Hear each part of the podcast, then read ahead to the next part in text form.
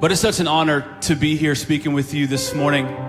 And before I get into what I feel like God is teaching us today, I just want to let you know that no one's perfect. That we're all here on different journeys, different places in life. But God can meet you where you're at. I believe with all my heart that God knows exactly where you are. He's seen every tear you've cried. The Bible says He holds it in the palm of His hand. And if you allow Him to, He can transform your life for the better if you just trust Him. And that's what I want to lean into today. We are stewarding, stewarding this word over our house that Pastor Nathan brought to us a couple of weeks ago, and that word is trust. This year, 2024, the year of trust at Skybreak Church. But I want to challenge you and I want to encourage you this morning that just because Pastor Nate brought the message and talked about trust doesn't mean that's it. You now have a personal responsibility to steward the word of trust that Pastor Nate gave our church this year. So, what does that look like? It looks like this year you're going to have some opportunities to trust. You're going to have some opportunities. And I use the word opportunities because it may not look like an opportunity, but you're going to have some chances this year to trust God. And I want to lean into that a little bit more today. Our, our scripture for the year is found in Proverbs chapter 3. And it says, Trust in the Lord. Somebody say, Trust. With all your heart. And lean not on your own understanding. In all your ways, submit to, acknowledge, consider, submit your plans to God, and He will make your paths straight. This word trust that Pastor Nate brought up a couple of weeks ago, in this specific word, um, the Hebrew, just if you wanted to learn some Hebrew this morning, is batach. Sounds cool, doesn't it? Batach. And what that word simply means, in the literal sense, is to physically lean upon something for support.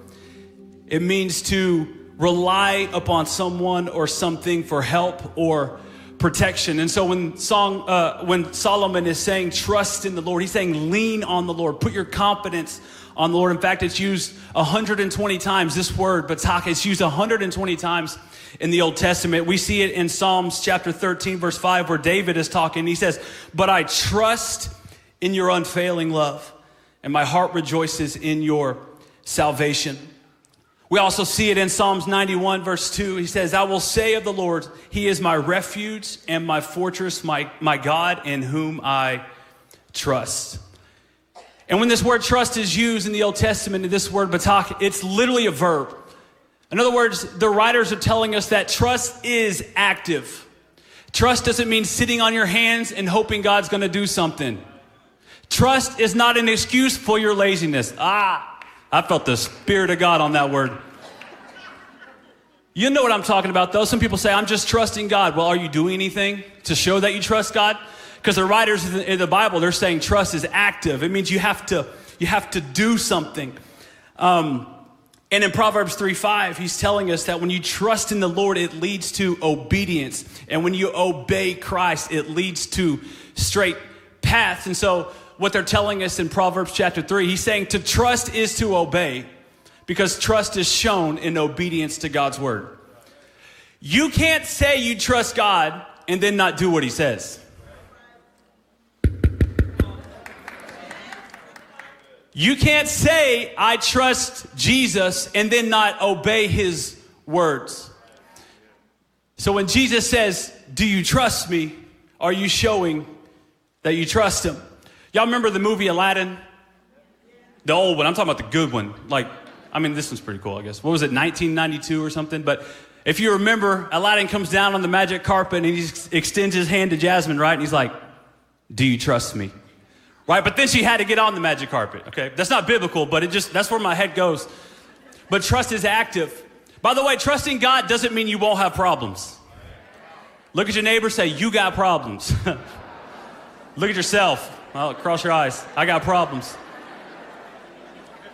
So it doesn't mean you won't have problems, but the question we have to answer is who or what do we lean on when things get hard?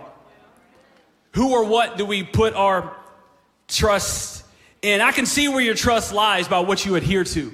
I can tell by the way you respond if your trust is in culture. I can tell by the way you act when things are going crazy in the world if your trust is in the news media. I can also tell by an interaction with you if your trust is rooted in God. It's, it's, it's obvious. And so, whenever you trust someone, you believe them and you follow what they say. We know this as a child. I get this image in my head. You, you've probably seen it or done it, right? There's like a, a parent who's in the pool and they got their little, you know, this kid's got the floaties on and he's like, come on, trust me. And the kid's like, you, you know what I'm talking about. That was weird. Forgive me for. But when the parents like, trust me, what does the kid do? He trusts them. You know what that's called? Blind faith. And somewhere along the way, we lose it. But I'm here to encourage you tonight. You can get it back today, this morning. So I want to look at the New Testament for this word that we're leaning into this year called trust. And if you stand with me, I know I'm, I'm doing a little bit different, but we're going to read from Matthew chapter 12, verse 15 this morning. There you go. Some of you are like, what is happening? We get excited about the word of God here at Skybreak Church. So turn with me to Matthew chapter 12. That was your second opportunity. I trusted you. Just kidding. Turn with me to Matthew chapter 12. There we go. Verses 15 through 21. This is going to be our starting point for today. It says, Aware of this, Jesus withdrew from that place. A large crowd followed him, and he healed all who were ill. He warned them not to tell others about him. This was to fulfill what was spoken through the prophet Isaiah. Verse 18, he said, Here is my servant whom I have chosen, the one, in I, uh, the one I love and whom I delight. I will put my spirit on him, and he will, he will proclaim justice to the nations.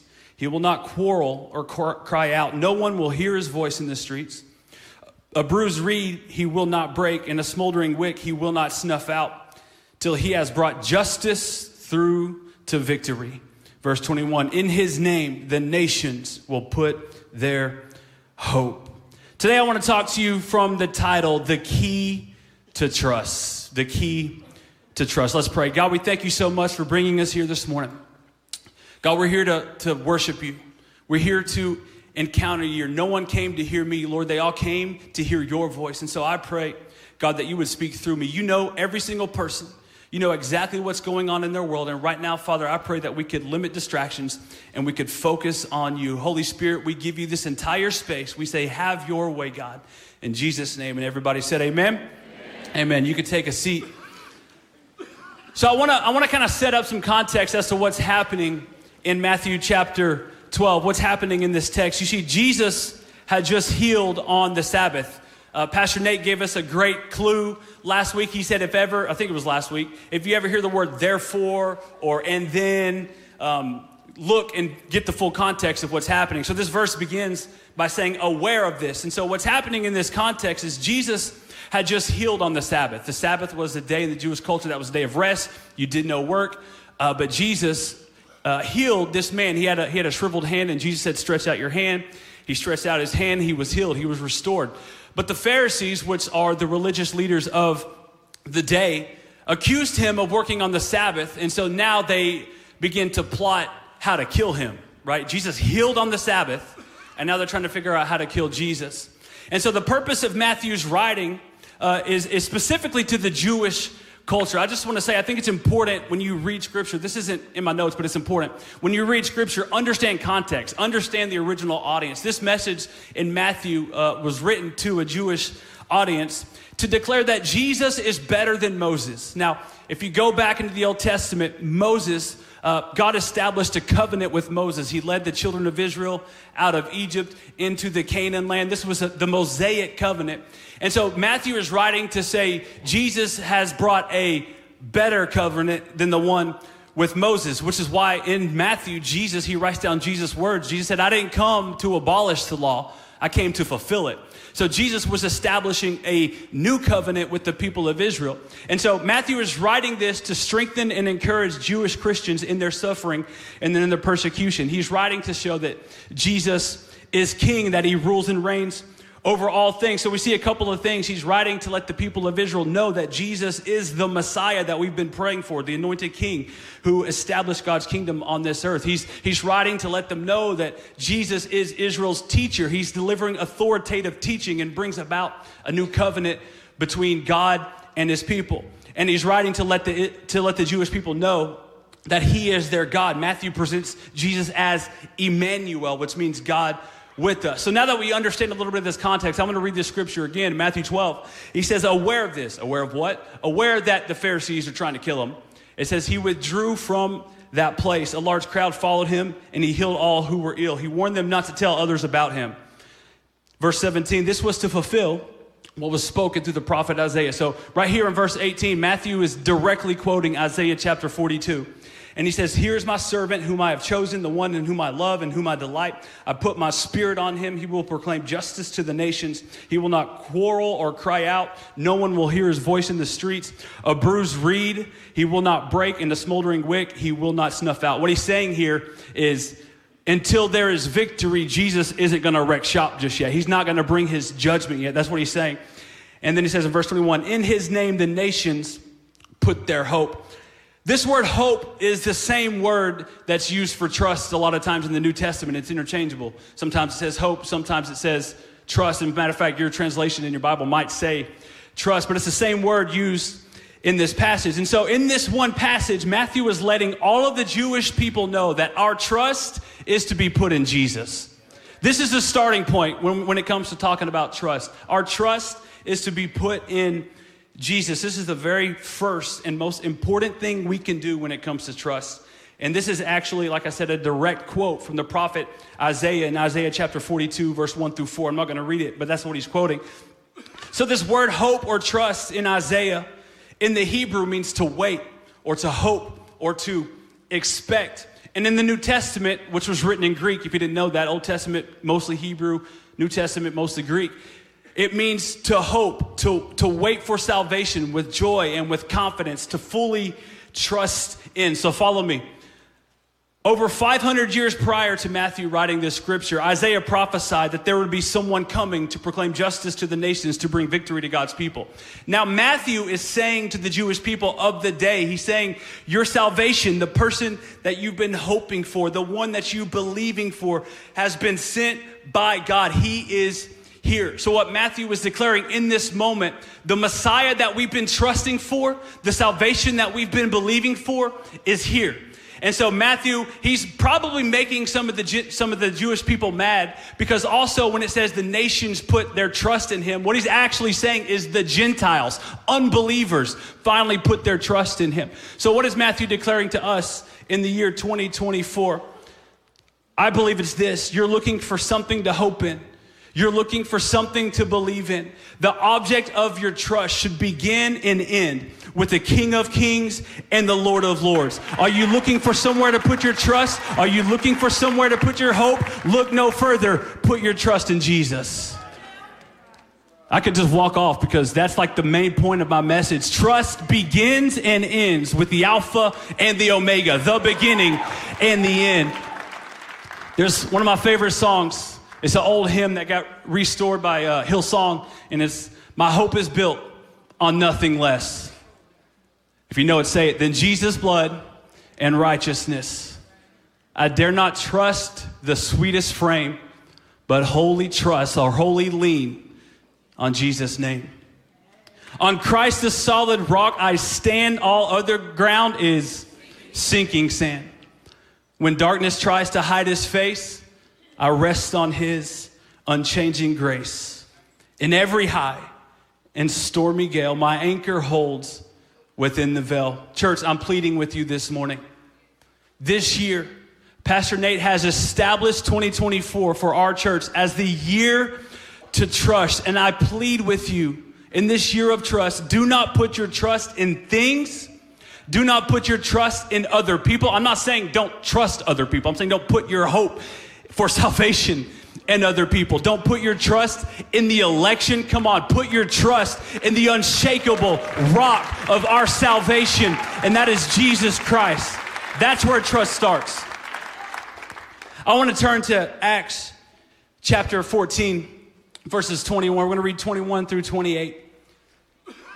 It says this They, being the disciples, preached the gospel in that city and won a large number of disciples. Then they returned to Lystra, Iconium, and Antioch, strengthening the disciples and encouraging them to remain true in their faith. Some good news in this next line. We must go through many hardships to enter the kingdom of God. Great. Paul and Barnabas appointed elders for them in each church and with prayer and fasting committed them to the Lord in whom they had put their trust. So, if you didn't know, the theme of this book, the book of Acts, uh, is the Holy Spirit. It's the Holy Spirit empowering believers to do what God has called us to do. So we see Jesus, his words in Acts chapter 1 8, he says, But you will receive power when the Holy Spirit comes on you. And you will be my witnesses in Jerusalem and all of Judea and Samaria and to the ends of the earth. So, what the, the writer of Acts, which is Luke, what he's saying is that the Holy Spirit is what you need to live this life. He says the Holy Spirit is the personal presence of God that comes to live on the inside of you when you choose to follow Jesus. And so in Acts, we see the Holy Spirit empowers and guides the disciples to advance God's mission. What's God's mission? It's always to redeem humanity. So that's the mission of God. And so in Acts, we see Jesus sending the Spirit uh, in his disciples into the world to bear witness to the good news, which is the gospel of Jesus Christ. Now, I'm here to tell you tonight, or this morning, church, that as the body of Christ, please hear me. And maybe you've got some weird theology on the Holy Spirit. I would encourage you to jump into our foundations class. You're going to learn more about them. But we cannot function apart from the ministry of the Holy Spirit. Listen to me. The Holy Spirit makes the gospel the power of God unto salvation. It isn't just words, it's power. And only by the power of the Holy Spirit can the Great Commission be fulfilled. Go into all the world and make disciples. We can only do that through the Holy Spirit. And so we jump back in in Acts and we see um, they're, they're, they're enduring many persecutions. They're trying to spread the gospel. Many of them have been stoned. Many of them are getting thrown in jail and beaten and flogged. And these disciples in the book of Acts understood that in order to come out on the other side, in order to make it through this struggle, they had to rely on the Holy Spirit of God to empower them. Here's what I'm saying trusting in God means relying on His Spirit to endure hardships. The Bible says, not by my might or by my power, but by your Spirit, says the Lord.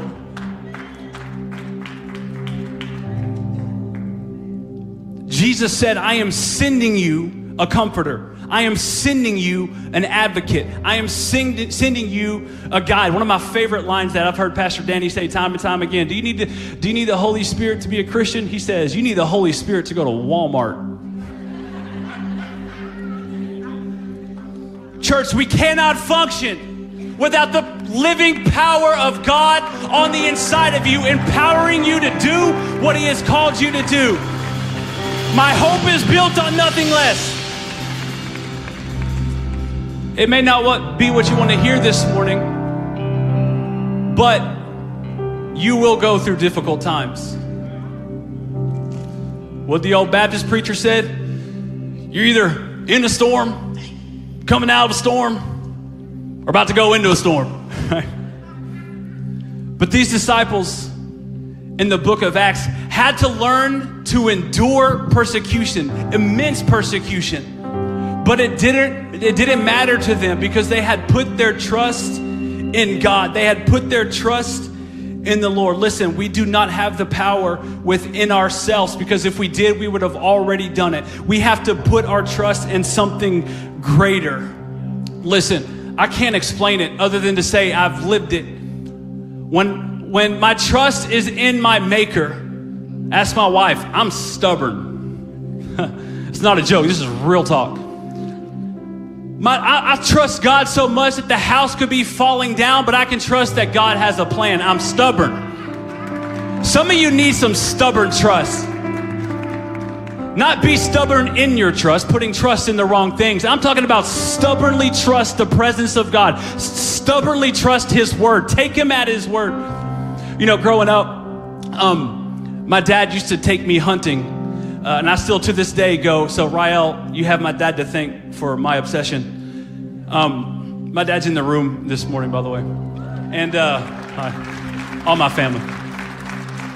But, but growing up, many times my dad would walk with me to, you know, down the trail into the deer stand. But sometimes he would just say, go that way. He would say, follow this trail. You'll see, you know, this tree, turn left, and you'll see the stand or whatever. My, my father would tell me to go that way. So follow me, follow me. He would send me, I would walk. He was not physically with me, but his voice echoed in my head. Go that way. That's what the Holy Spirit is sent here to do, is to guide us. Don't be scared of what Jesus has given us. The Holy Spirit is there to guide us. So I have to know that in all things, God has a plan. And trust me, that is hard to do. It is hard when you look around and what you've been praying for doesn't reflect what you're seeing. But I have to know that His ways are higher than my ways, and His thoughts are higher than my thoughts. And as far as the heavens are above the earth, so are His ways above mine. I don't have to understand to trust God. But here's what I've learned I've committed my life to Jesus Christ and the plan that He has for my life. And here's what happens trust follows commitment. Not always right away. Like you may you may wake up and say I trust God even though you have doubts. Like you're human. You're going to have doubts. Don't get don't get down on yourself for having doubts. But trust follows commitment. In the middle of our fears, we make a decision to trust God. By the way, trust is a decision, not a feeling. I don't have to feel a goosebump to know that God is working. Are you hearing me this morning? I make a decision to trust. And it eventually becomes a habit. It doesn't happen immediately, but it's, it's building the, the habit of trust. If we will muster the courage to commit our way to God, then we will learn to trust Him. This is why King Solomon, the wisest man in the world, can say in Proverbs 3 Trust in the Lord with all your heart and lean not on your own understanding. In all your ways, submit to Him, and He will make your path straight. This is why King David who went through so much in his life can say in Psalms 13, But I trust in your unfailing love. My heart rejoices in your salvation. Psalms 91 2. I will say of the Lord, He is my refuge and my fortress, my God, in whom I trust. When you put your trust in God, it becomes as necessary to you as oxygen. I need God like I need breath in my lungs. But it is an unwavering commitment. And trust me, I know it's not easy. But it is an unwavering commitment to say, no matter what, I'm going to trust in the Lord. I'm going to trust in God. Some of you know exactly what I'm talking about. You've been, you're, you're backed up and you're in the worst situation that you can possibly be, but you have this, this stubborn trust. You say, God, I don't know the end from the beginning. I don't know how it's going to work out. I don't know the outcome, but I trust you. And let me just say this because I can hear your voice in my head. I've trusted people and they've let me down. Good, people let you down. Jesus will never leave you, He will never forsake you, He will never fail you. He's a firm foundation. Put your trust in Him. We have to view trust through the lens of the cross. When the Bible talks about hope, when it talks about trust, more often than not, it's pointing us to salvation the hope of the nations, the God in whom I trust. Trust in the Lord with your heart. I trust in your unfailing love. My heart rejoices in your salvation. All of this points to the cross of Jesus Christ. When you put your trust in anything other than that, it will leave you dissatisfied. And some of you right now, have a situation in your head where you put your trust in something other than the blood of Jesus Christ and it's left you disappointed. So, my question to you this morning is what are you trusting in? Your bank account? That job? Are you putting your trust in the political party? Are you putting your trust in the economy? Are you putting your trust in relationships?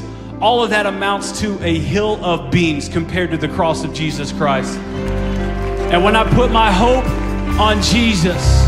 And when the cross is the lens of which I see this life, hardship has a purpose. My life has a purpose. Ah, unanswered prayers have a purpose.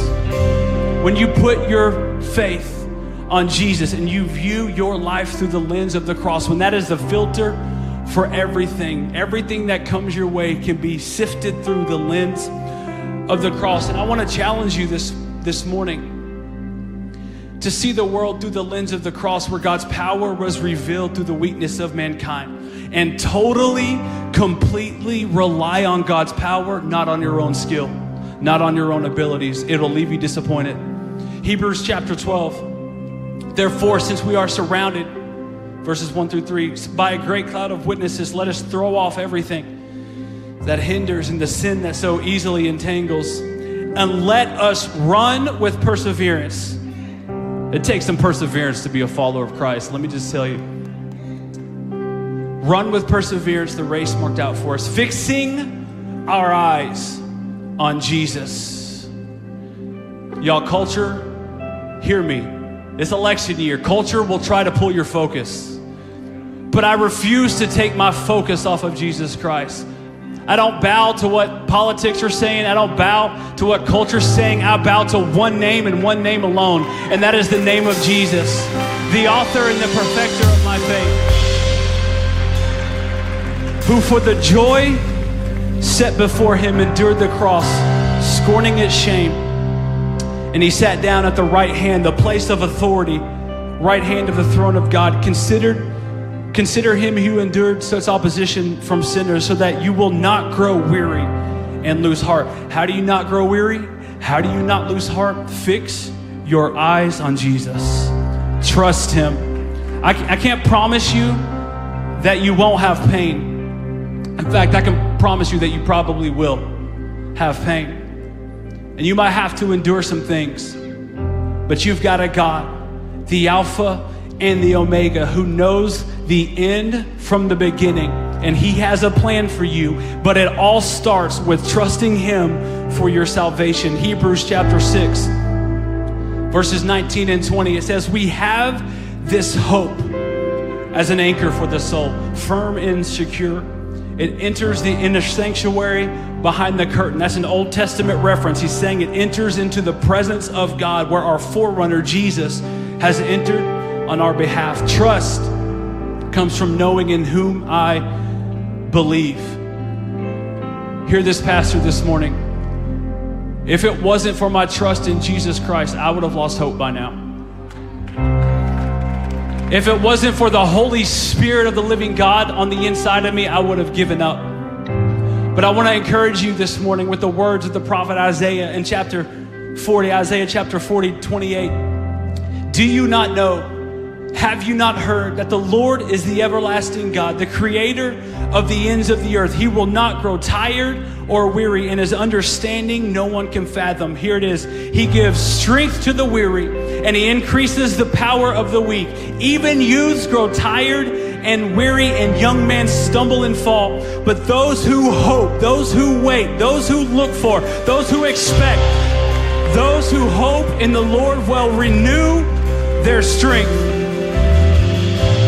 Will soar on wings like eagles. They will run and not grow weary. They will walk and not faint. This is the key to a trust that endures regardless of life's circumstances. My trust is in the God who holds the universe in his hand, the Bible says. He breathes out stars. He gave his life for me. That's where my trust is. Not in things, not in people. I trust people. But my, my, my eternal hope isn't in them. My hope is in the Lord, the maker of heaven and earth. So trust is to obey God's word. Trust is for my life to be built on Jesus. Trust is to rely on the Holy Spirit to get me through. Trust is to commit to Jesus fully. Trust is a decision to fix my focus on Jesus. And trust is found in the cross of Jesus Christ. The key to a trust that is unshakable is to put your complete dependence on Jesus Christ. I want to ask everyone to stand this morning. I asked the worship team to sing this song. We haven't sang it in a while, but it's so powerful. It says the words that I said earlier My hope is built on nothing less than Jesus' blood and righteousness. I dare not trust the sweetest frame, but wholly trust in Jesus' name. When darkness seems to hide his face, I will rest on his unchanging grace. In every high and stormy gale, my anchor holds within the veil. Let's sing it this way.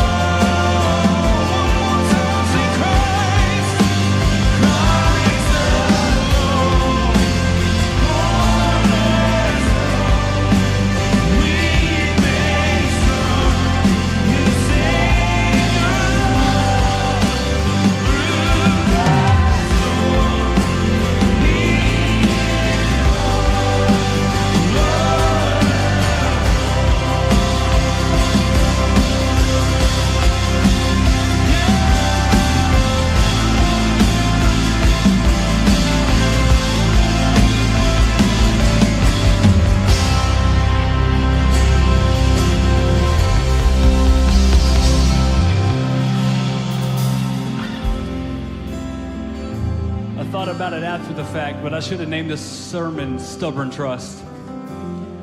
I'm a stubborn person in general. Many people in this room can vouch for that. But when it comes to my trust in God, I'm stubborn. You can't convince me that God isn't good. You can't convince me that He doesn't have a plan and a purpose for my life. I've seen too much. I've been through much. I've experienced His goodness too much. The Bible tells us to taste and see that the Lord is good. Well, I've tasted and I've seen that the Lord is good. And my trust is built on nothing less but on Jesus' blood and his righteousness.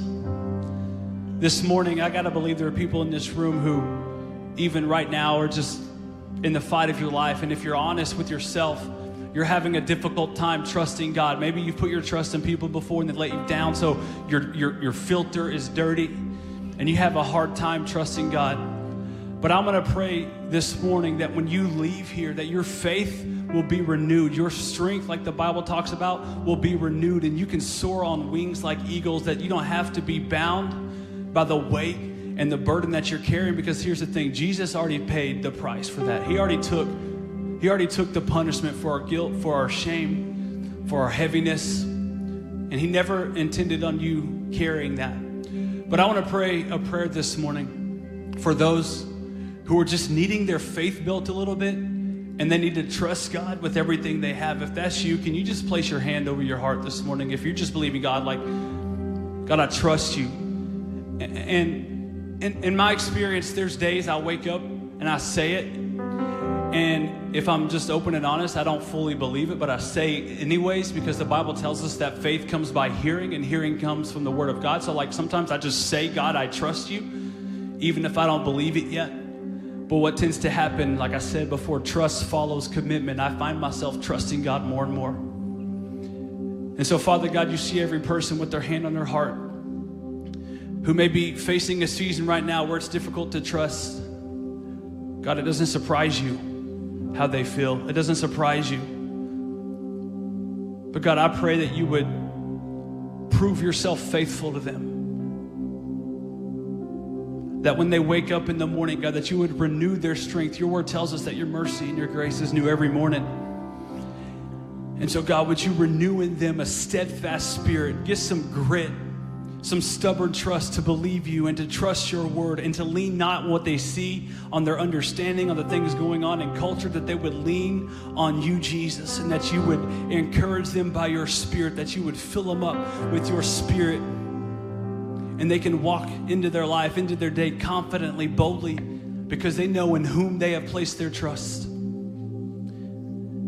Jesus, I thank you for the confidence that we could have in your name. Your word tells us that at the name of Jesus, every knee will bow, every tongue will confess that Jesus is Lord to the glory of the Father. There is no other name but the name of Jesus. There is nowhere I would rather put my trust than in that name. And so help us, Jesus, to do that to make the conscious decision, not based on a feeling, but based on our commitment to you, that we could trust you, that you would strengthen us in our trust.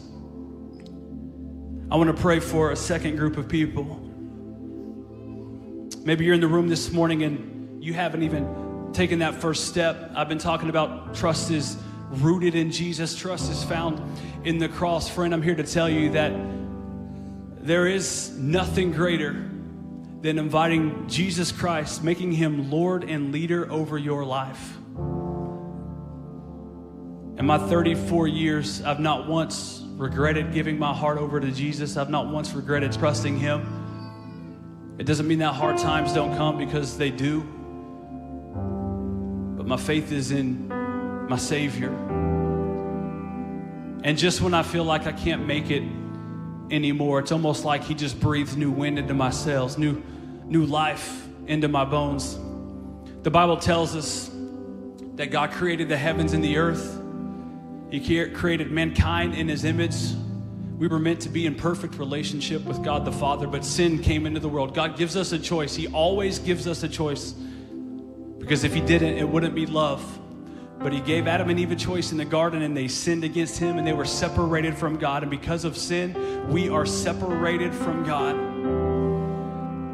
But God had a plan from the beginning of time. John 3:16 tells us, "For God so loved the world that he gave his only son." That's Jesus. That if you would just believe in him, you will not perish, you will not die, but you would have everlasting life. Paul tells us in Romans he says, if you believe in your heart that Jesus is Lord and you confess with your mouth that God raised him from the dead, you will be saved.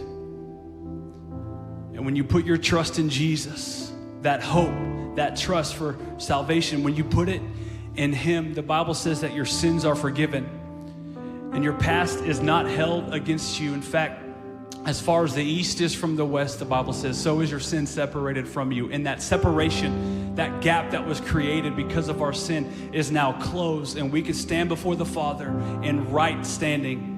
The Bible word is righteousness. When God looks at us, He doesn't see us for our sin, He sees us through the lens of the cross, and He sees you as forgiven. And there is only one way. It's not about working harder, it's not about doing more good. Good people don't go to heaven, saved people go to heaven. People who have given their heart to Jesus Christ.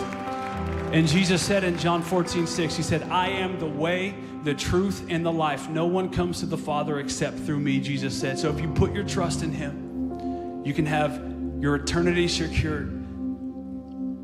You can have that hope of salvation that we're talking about this morning. So, with every eye closed and every head bowed, if you want to make that decision today to give your heart to Jesus, maybe you've been wrestling with it. Maybe you've been coming to church and trying to figure this thing out, and the, and the Holy Spirit is, is knocking on your door right now. He tells us, Behold, I stand at the door and knock. If anyone opens, I will enter. God just wants a relationship with you. It's not about getting yourself together, it's about giving your life to Him. He already paid the price for your sin and mine. And the only thing that you have to do is accept it. So if that's you this morning and you want to make a decision to invite Jesus into your heart, I want to pray a prayer with you, but I want to I want to know who I'm praying for. So I'm going to count to three, and if that's you this morning, I want you to slip up your hand, and we're going to pray as a church family. We're going to pray together. But if you want to make that decision today, on the count of three, raise your hand. One, two, three. If that's you this morning, and you want to make that decision to invite Jesus into your into your life, I see it. Thank you, Jesus. I see it. Thank you, Jesus. Thank you, Jesus. Anybody else? God bless. God bless you. God bless you. Say, I want to make a new start. I want to give my life to Jesus. I want my sins washed away. I want my past erased, not held against me. If that's you, anybody else? Awesome. You can put your hands down. Church, I want you to pray this prayer after me. Even if you've prayed it before, pray it to support those around you that are making that decision this morning. Say, Dear Jesus, I invite you into my heart. Forgive me of my sin. Make me a new person. I believe that you died and that you rose again for me. I put my faith in you. I put my hope in you. I put my trust in you. Holy Spirit, guide me for the rest of my life. In Jesus' name. And everybody said, Amen. Amen. Can we celebrate, church? Come on. The Bible tells us that all of heaven rejoices when one sinner repents. Come on, church, let them know. Come on, celebrate with heaven